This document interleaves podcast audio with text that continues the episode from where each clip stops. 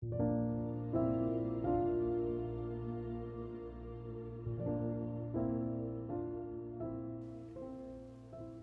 good morning. Trust that you have brought your copy of God's Word with you this morning. I'm going to invite you to open with me to the book, The Song of Solomon.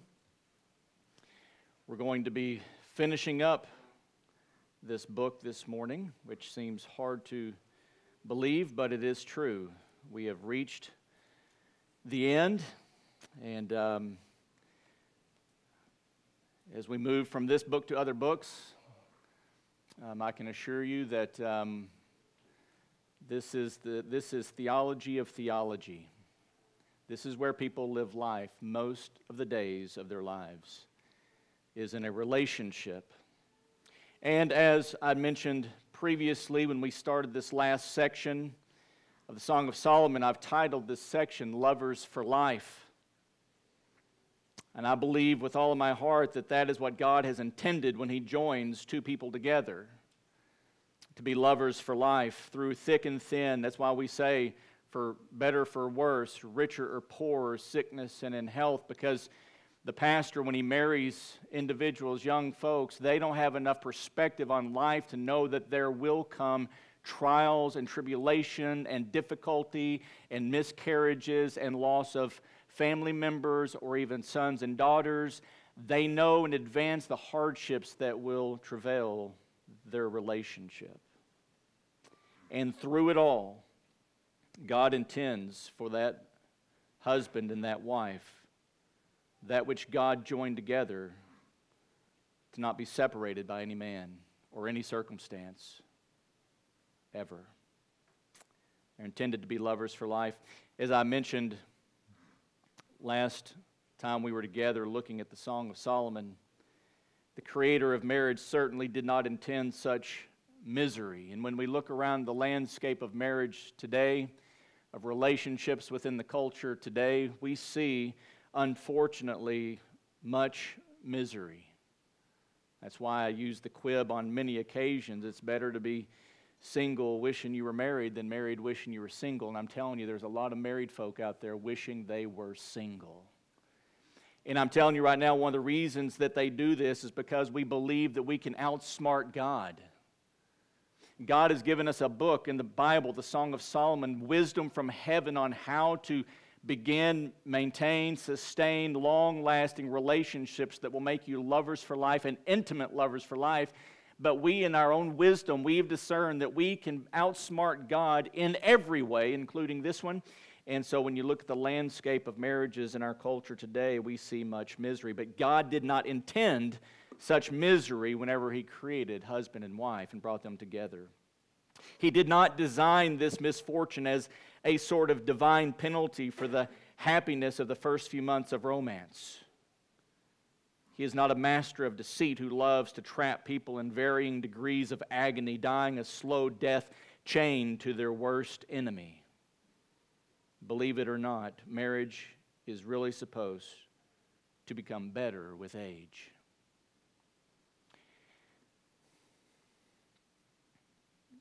See it, believe it, or not. How do we know this is true? Believe it or not, how do we know this is true? Because God has given us a book, a love song within the book of books that shows us His clear intentions, the intentions of His heart with regard to relationships of husbands and wives all the way to the end of their lives. This is how we know. So believe it or not, God's Word says it's so. Amen? Now, I could just stop right there and we could pray and we could say amen because it's true, but we say that about everything in God's words. This is the easy aspect. The doing is the hard, right? The living is the hard. Understanding this is one thing, but the living of it is a completely different thing altogether, as we've been talking about this on many occasions on our way through this most beautiful book. So we're picking up here in verse 5, chapter 8, verse 5. We left this off 3 weeks ago in dealing with this idea that God's intended ideal for relationships is that we are lovers for life. Notice verse 5. Who is this coming up from the wilderness, leaning on her beloved? The who is the Shulamite, and her beloved is Solomon. And I want you to notice something significant here. Notice that the image here is non-sexual. Now, does that somehow catch you by surprise just a little bit, having worked our way through the Song of Solomon? Through the entirety of the love song, scene after scene, we have seen these two desiring each other sexually and intimately. Chapter 1, verse 2 has her saying at the very beginning, "Let him kiss me with the kisses of his mouth." But here, at the climax of this love song, instead of more of that, instead we get a picture of what mature intimacy perhaps indeed looks like. One that teaches that the climax of love is not specifically sex, but a deep, abiding relationship. Notice again, look at verse 5. Who is this coming up from the wilderness? Listen to these words. Capture the image that the poet is intending for you to see in your mind's eye. Who is this coming up from the wilderness, leaning on her beloved? Can you see that image? It's as if the poet intends here for us to see this couple off in the distance, and we are invited to gaze upon these two lovers as they provide for us here at the end of their love song a picture of true tranquility, a picture of the two of them leaning into each other. It's a silhouette of sorts, representing the intention that God has for a husband and a wife when the two become one, when He makes them lovers for life. We see here this leaning in on her beloved. We see this picture, this portrait of true love that has endured the test of both time and temptation, and still they're here together leaning in on each other. Can't you just see her with her head resting on the side of his chest, just leaning in, soaking it in, and enjoying the beauties of their relational love? It reminded me of the old gospel song, "Leaning on the Everlasting Arms." You remember that? Some of you old time, Wayne's like, "I wish we sang that," right? Royce is like, "Yeah." Leaning, leaning, safe and secure from all alarms. Leaning, leaning, leaning on the everlasting arms. Safe and secure from all alarms. That's the picture this gives us of the Shulamite as she is leaning in on her beloved. Isn't that good? Towards the end of their love song, towards the end, we don't know how much longer they have in the relationship. The poet isn't intended to give us that. But towards the end of the love song, towards the end of all that they've been through together, that we've watched them go through together as we have coursed through the Song of Solomon, he brings us to this most beloved imagery of the two of them leaning in together. You know, this also got me to thinking about the Apostle John and how he was leaning in on the bosom of Christ, his Lord, there at the Last Supper, feeling safe and secure. Can you see that imagery? I love this quote from one of the commentaries I was reading. Says, the way Christians are to lean upon Jesus is similar to the way a wife is to lean upon her husband. A wife does not lean upon her husband for everything, but she should lean upon him for loving leadership, which includes affection, protection, and provision. That's what it means to be a husband. That's what it means to love your wife as Christ loves the church. So husbands, if you will, it's our job to make sure that we are lovably leanable. Amen? That's what we're to be doing all the days of our lives, because someday you will get old together. And what's the silhouette? What's the portrait? Off in the distance, as people gaze upon your relationship, what will they see? Will they see a leaning? That's what you want them to see. And that's what I believe God has intended. Lovers for life. Notice, keep looking, verse 5. Notice how Solomon here is reminiscent of this relationship, kind of taking us all the way back to the beginning. Here he is at the end. They're leaning. The poet has us seeing them leaning in on each other. And then Solomon takes us back all the way, if you will, to the beginning. Look at the end of verse 5. He says, "Beneath the apple tree I awakened you. There your mother was in labor with you. There she was in labor and gave you birth." This apple tree here, as you might have assumed, isn't referring to a literal apple tree. Earlier in the Song of Solomon, back in chapter 2, the Shulamite says that Solomon is like an apple tree. Notice all the way back here in chapter 2, verse 3 through 6. This is where we were in the sermon, the lover's volley of praise, where they are just praising one another. Well, you're the most lovely. No, you're the most lovely. Oh, you look so wonderful. Oh, no, you look so wonderful. The volley of praise, the lover's volley of praise. Remember that? All the way back in chapter 2? If not, you need to go listen, because you need to be perfecting that in your relationship, the lover's volley of praise. And when she's volleying back to him, she says this. She says, "Like an apple tree among the trees of the forest, so is my beloved among the young men. In his shade I took great delight and sat down, and his fruit was sweet to my taste. He has brought me to his banquet hall, and his banner over me is love." She is saying that Solomon has provided in their relationship shade in which she can delight and sit down. He has a restful presence for her to be in. The fruit of his love, the fruit of his words, the volleying of his praise was sweet to her taste. Even in verse 4, when they're in a public forum, when he would bring her, let's say, to a banquet hall, his banner over her, even in a public place, is love.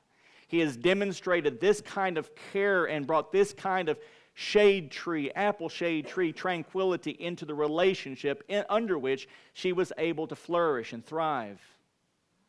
So she says, verse 5, "Sustain me with raisin cakes, refresh me with apples, because I'm lovesick." Verse 6, "Let his left hand be under my head and his right hand embrace me."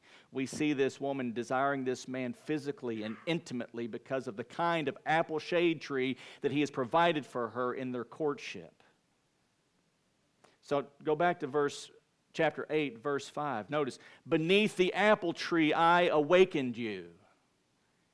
Are you picking up on some of the imagery here that the poet is reaching back to? She was awakened to the love that she had for this man, of desiring to fully give herself to a man underneath this apple tree kind of shade that Solomon provided for her. And he was saying, "It was there that I awakened you into the beauty of this thing that is love." It's akin to giving birth.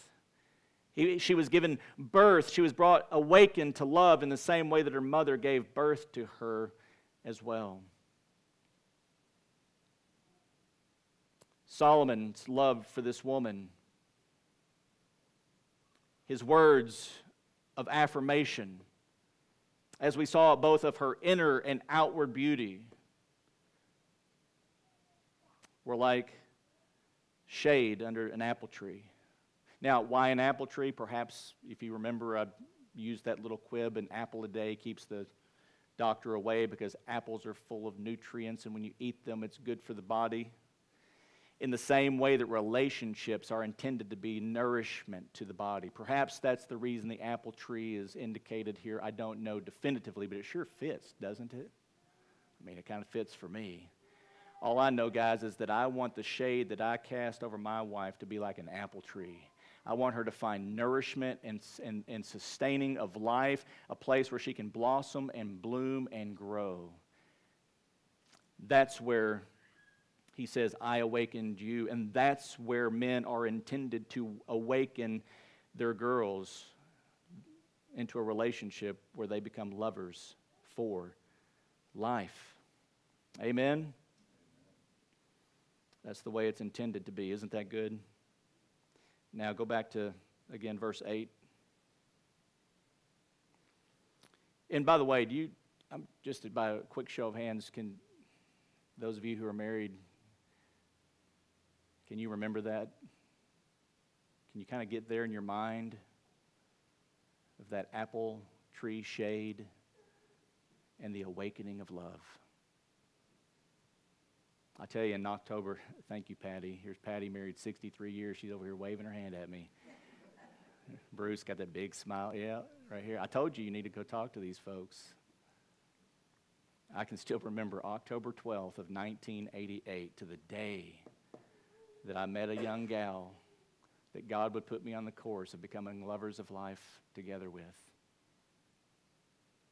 And those apple, the shade and of those days, the glory of those days is as sweet to my memory today as they've ever been.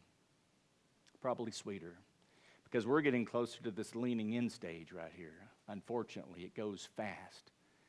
So if you're wanting to get married, singles, stop wasting your time. Dang it, go get a wife.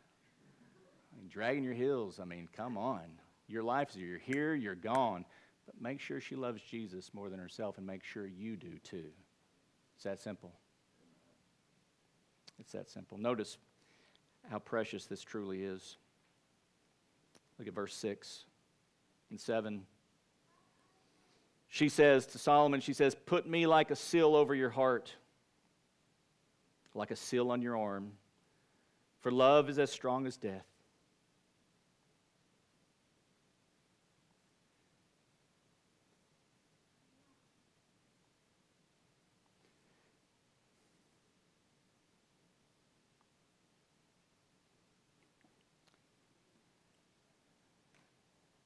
I'm going to get there.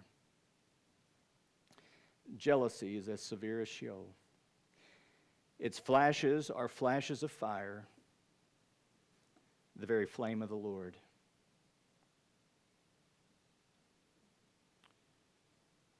Like I've said before, if you compliment my wife and tell her how beautiful she is, that doesn't bother me. But if you put your hand on her head, I will break your arm and hand it back to you in a basket.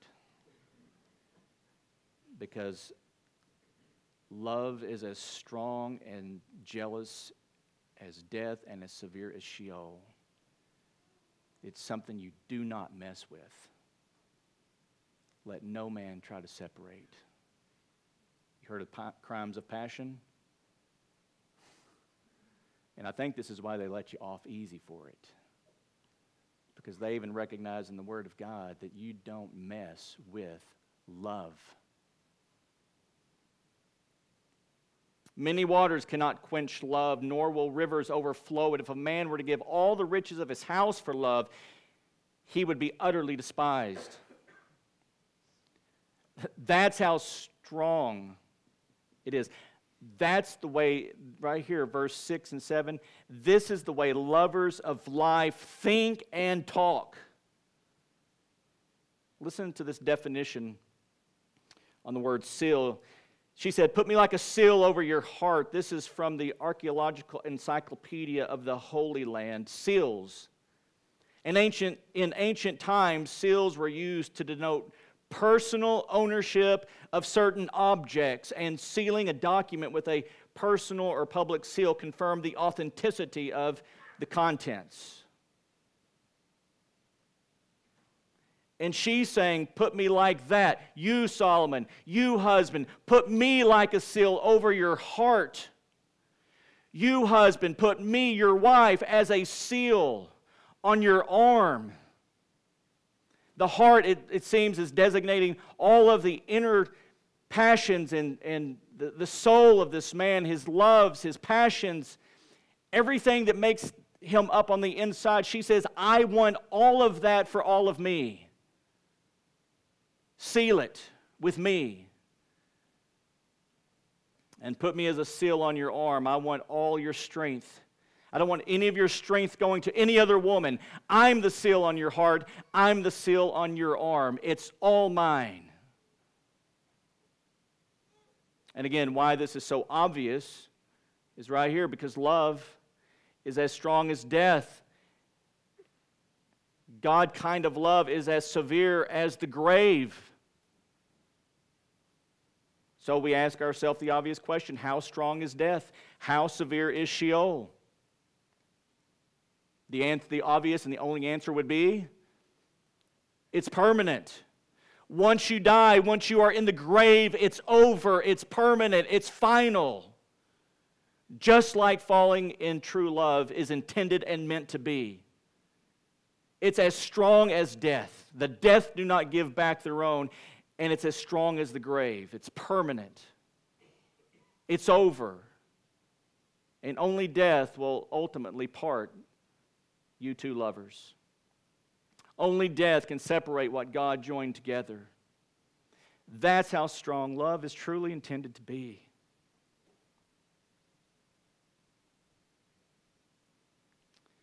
This is the kind of single-minded loyalty that a husband and wife should have toward each other. Amen? And I hope as you gaze into the Word of God, I hope that as we've walked through this book, this love song, I hope and pray that you have felt the severity of these matters. And it's my hope and my prayer that you long for what God has intended for you with all your heart, soul, mind, and strength. And if there needs to be a point where you forget what lies behind, remember the foxes. Maybe there's a lot of foxes that need to be killed within your relationship because they're destroying your vineyard, they're destroying your relationship. Now's the time to catch them and kill them, amen? And begin again, if need be. Don't think this is so far out of reach, it's beyond the ocean. No, it's right here underneath our very nose. It's right before our very eyes. The Word of God is saying you can have and should have this kind of love story. Begin again.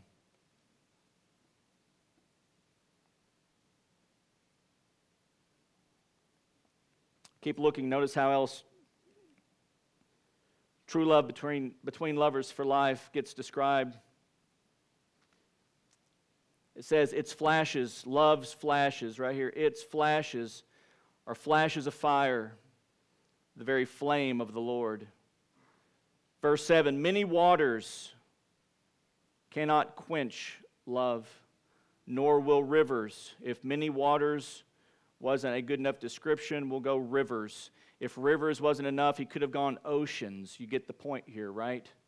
Many waters cannot quench this kind of love, nor will rivers overflow it. If a man were to give all the riches of his household for this kind of love, he would be utterly despised. Now, if there were ever a battle between fire and water, these two antithetical elements, which one will always win if there's always enough what? Water. If there's always enough water, water will always win the battle between water and fire, right? Except here.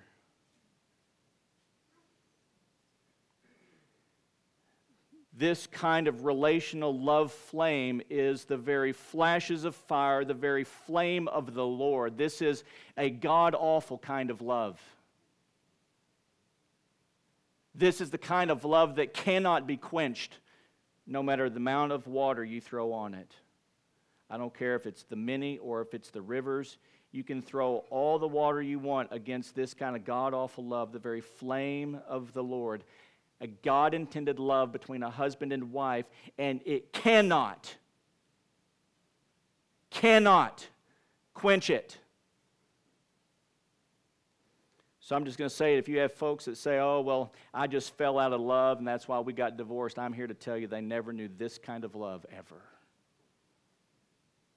And that's not to cast blame or shame. That's just to say you haven't experienced the kind of love God's way, the way He's intended it to be. And so if you're going to start over, then start over doing it according to the book. Go to Song of Solomon, chapter 1, verse 1. Start reading, start seeing the lessons and the principles and learn them and put them into practice because this is the kind of love that God intends between a husband and a wife. They are intended to be lovers like this for life. There's no amount of water that can quench this love. It's almost as if You take the burning bush. Remember Moses and the burning bush? The fire just never went out. Take that burning bush of Moses and take it to the Jordan River when they're crossing over. And remember when the waters come crashing back down? Put that burning bush underneath the Jordan River waters, and the waters crash down against it. That flame would never go out, and the smoke from that fire would find its way through the waters, and it would burn eternally underneath the waters, because the embers of God's love between a husband and a wife are permanent. You cannot quench it.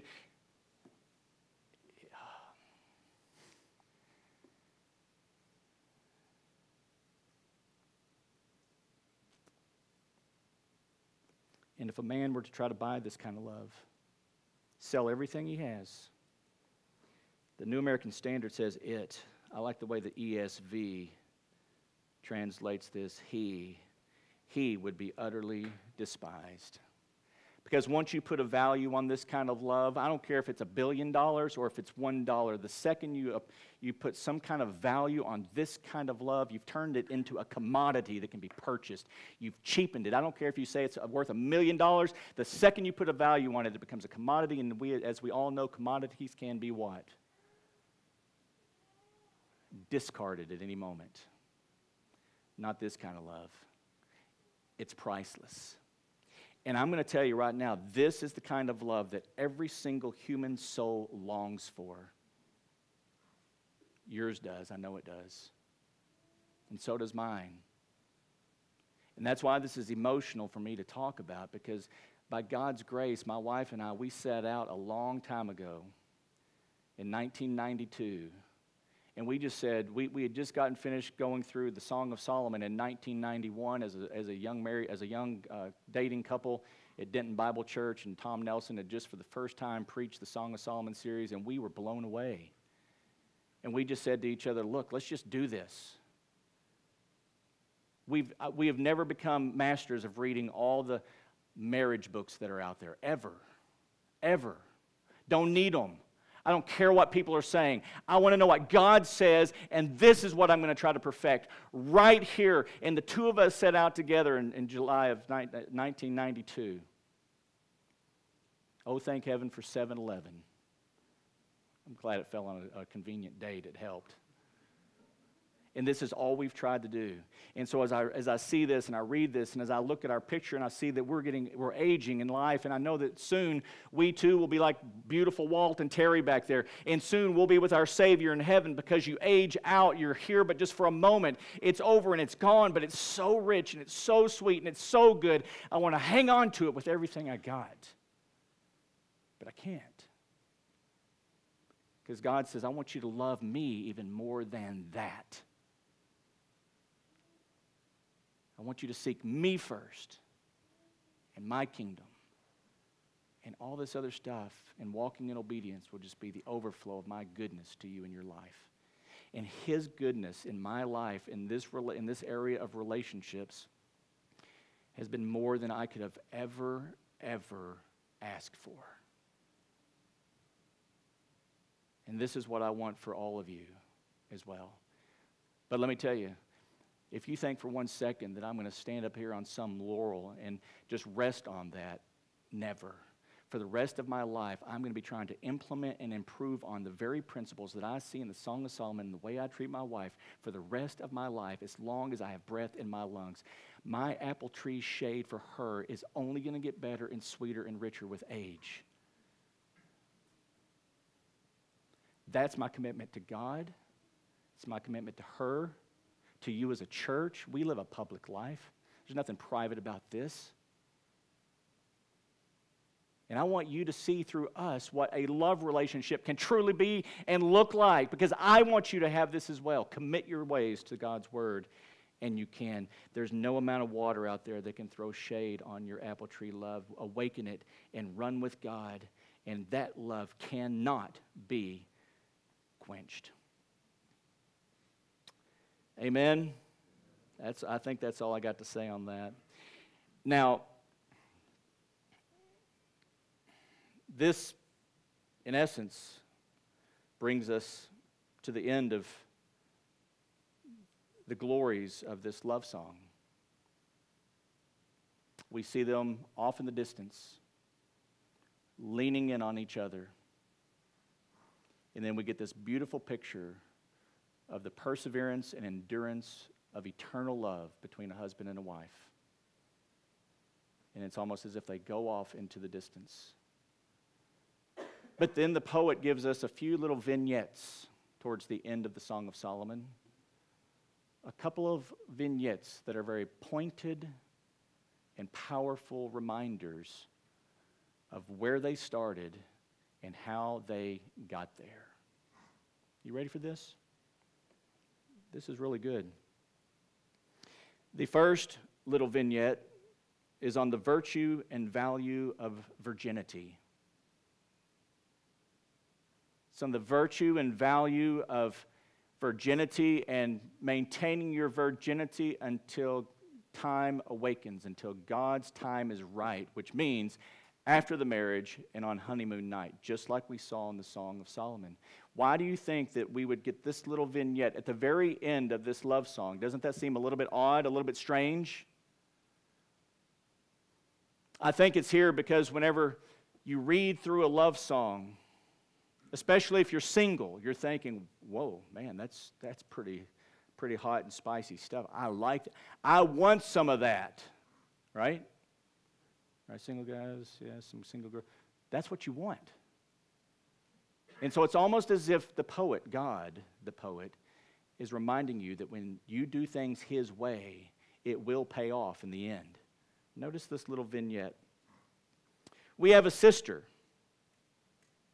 Verse 8, we have a sister and she has no breasts. Simply lets us know that this family, they have this little sister who was the Shulamite. And at one time she was really young. She was so young she had no breasts. She was just a young girl playing in the house. And these, if you remember at the beginning of the Song of Solomon, the brothers were mean to her, and they made her caretakers of the vineyard. They made her work outside in the family business, and her skin got darkened and burned because of having to work outside, so she looked like one of the outside girls. She wasn't smooth. She looked swarthy, in her opinion, and she didn't think that a man like Solomon, or perhaps any man, would even have interest in her. So they say, what shall we do for our sister on the day when she's spoken for? In other words, they recognize that this family clearly knows that a day is coming when a man will ask for her hand in marriage. She won't remain a little sister, a little girl, all the days of her life. A man will show up asking her hand in marriage. And so they proffer this question, what will we do for her when that time comes, when she's spoken for? And then in verse 9, they supply the answer. If she is a wall, we will build on her a battlement of silver. If she stays chaste and sexually pure, impenetrable, the idea of a wall, then we will give her our blessing and make a really big to-do about her special day of marriage. We will build on her a battlement of silver. That would be a very large, obvious, spectacular thing that they would do. They would make a really big deal out of that special day. But, verse 9, but if she's a door, we will barricade her with planks of cedar. If she's a door, if she's open and available, unchaste, sexually available and easy to access, then we will not give her our blessing, and we will make it difficult for that chump. Now, that's very technical Hebrew translation right there, chump. You don't see it in most translations because they deem it to be a little bit crude. However, I think that that's the idea, that the chump that's wanting to marry that daughter, this family is not going to make it so easy. They're going to make it very difficult, and they're not going to be giving their blessing for that said day. They're going to barricade her with planks of cedar. Going to make it very unreasonable for this young man to want to marry this sister. So what we're learning is that the issue of being sexually chaste prior to marriage isn't just a matter of personal interest or individual interest alone. It's a matter of the interest of the entire family. The community of the family seems to have a part to play.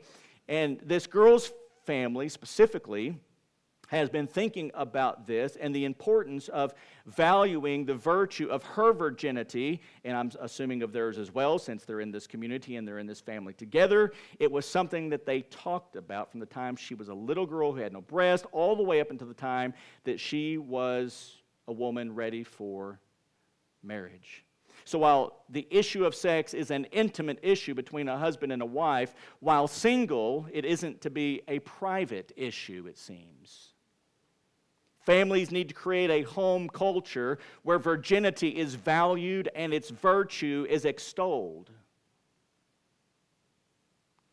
Families need to do this, and I believe that church cultures need to create such a similar culture where virginity and the virtue of virginity is extolled. And if you remember when we were going through the Song of Solomon, I said that we have this purity culture that always kind of speaks of sex as it's a no, don't do that. And instead of seeing it as a no, we need to think of it as a not yet, yet. Because the reality is, parents, your children are going to grow up and they're going to have a lot of sex someday with their spouse. Deal with that. It's a reality. So instead of making it a no, some kind of a dirty thing, it's a yes. It's a beautiful, glorious thing that God has intended. That's why he put a book in the Bible about it. And instead, we need to teach them not to say no, but to wait. Wait until God's time is right. It's a yes, not a no. You following me here?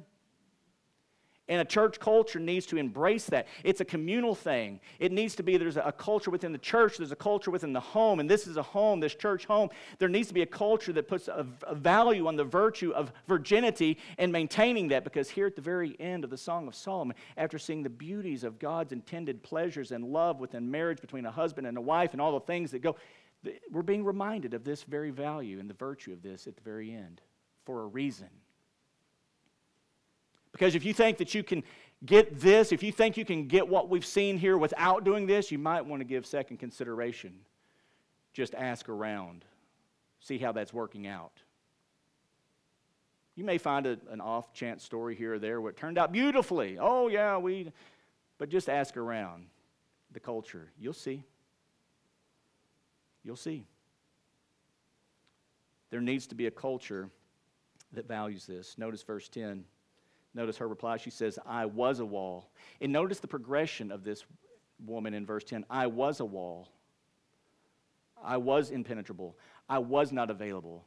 I was within a family that valued this, and I valued it. And I would not give myself away sexually. Did she desire it? Did we see this at the beginning of the Song of Solomon? Absolutely. Chapter 1, verse 2, may he kiss me with the kisses of his mouth. May his left hand be under my head and his right hand embrace me. There in chapter 2, we just got finished reading it. He's like an apple tree that provided the shade. And she says, I want this man physically. Well, of course she desired it, but did she do it? No. And so that refrain that we saw all the way through the Song of Solomon, do not arouse or awaken love until it pleases, she says, I was a wall. She did that. He did that. And my breasts were like towers. In other words, she's growing up. She's no longer the flat-chested little sister. She has breasts now that are like towers that are impressive. Men want them. Then I became in his eyes as one who finds peace. We see here the fruit of the family's labors of valuing the virtue of virginity. And she says, in fruition, at the right time. And as we saw in the Song of Solomon, chapter 4, on their honeymoon night, she became in his eyes as one who finds peace. And she was able to give herself to her husband at the right place, at the right time, and it was yes, and amen.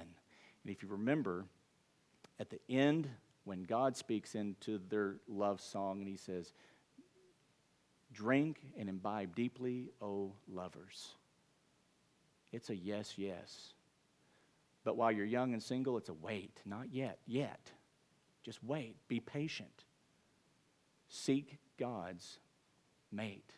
Do it the right way, and this is what you can get. What you want to know what you can get? Start reading. When you work hard and you catch the little foxes and you do... And you manage conflict well in your relationship, and you know the lover's volley of praise, and you do these things, this is what you can get. In other words, if you do it God's way, you can get this. And I believe that's intended to be clearly articulated here towards the end of the Song of Solomon. We need a culture that values the virtue of virginity in our day. And we need that here in this church, and you need that in your homes. Amen? We do. And in verses 11 and 12, we see the Shulamite reminding all her admirers that what she possessed, her own vineyard, couldn't be purchased. Again, a recognition of her valuing her virginity. Notice verse 11 and 12. Uh-oh. No, there it is right here. I didn't have a separate page for it. Boom, right there. Notice 11 and 12. Solomon had a vineyard at Baal Hermon. He entrusted the vineyard to caretakers. Each one was to bring 1,000 shekels of silver for its fruit. So Solomon was a landowner. He had many vineyards. He had people that were probably like land crop sharers, and they would manage the land, and they had to pay him a portion, 1,000 shekels, for the fruit that they received from their land. And it seems perhaps that the Shulamite's family may have been one of these. The text isn't that explicitly clear, but it seems that that might be what's being indicated here. But most importantly, when you look at verse 12, she says, my very own vineyard is at my disposal. The 1,000 shekels are for you, Solomon, and 200 are for those who take care of it. In other words, you're going to get your 1,000 for the property, and the people who perhaps were in the family business and helping taking care of its fruit, they also received a wage for their laborers. But she clearly identifies right here that my very own vineyard is at my disposal. She values the virtue of her virginity, and she recognizes that no one can snatch that from her, but she alone it's at her disposal. It's at my disposal. It's at her disposal when and whom she gives that gift to. That just seems to be the flow within the context of how this is laying itself out, as at the end of this Song of Solomon. In these vignettes, we see the value and the virtue of heralding chasteness, virginity. Are you seeing this? There are things that can be purchased, but my garden, my vineyard, my body is not one of those. It's non-negotiable. And then in verses 13 and 14,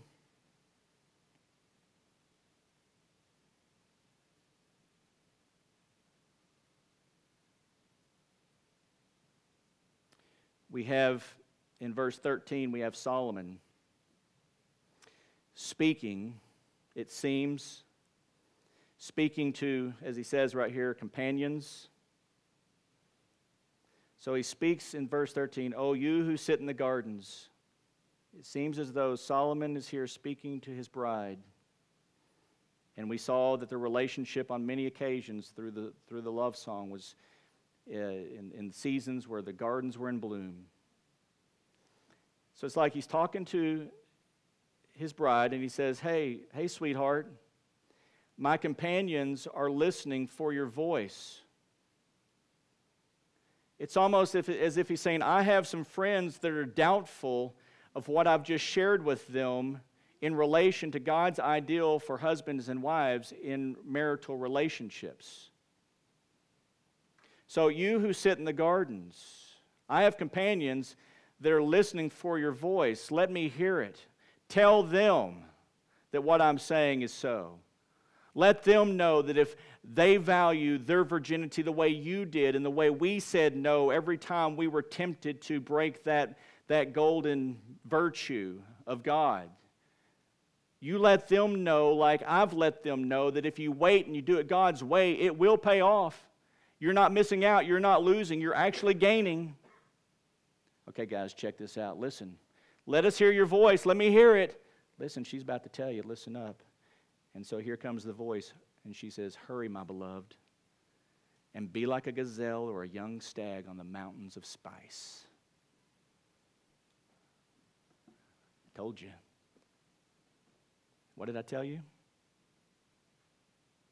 I told you, if you value the virtue of virginity and you do it God's way, you can have a wife that wants you sexually just like the love song said she would. I told you. Did you hear her voice? Young men, when we went through the Song of Solomon, did you hear her voice? It was clearly intended to be heard. Young ladies, did you hear her voice?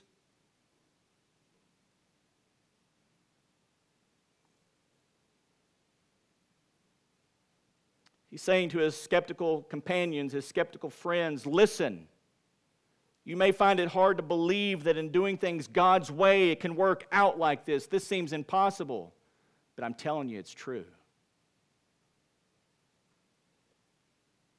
And in verse 14, he says, see, I told you so. You love a girl this way. You speak to her this way. The lover's volley of praise. You stay committed to catching little foxes this way so they don't destroy your vineyard and your relationship. You work and practice at reconciling your wrongs this way. And your wife will desire you sexually this way. So hurry. Be about doing things God's way, gentlemen and singles, because this is the heart of God with regard to relationships. And this, my friends,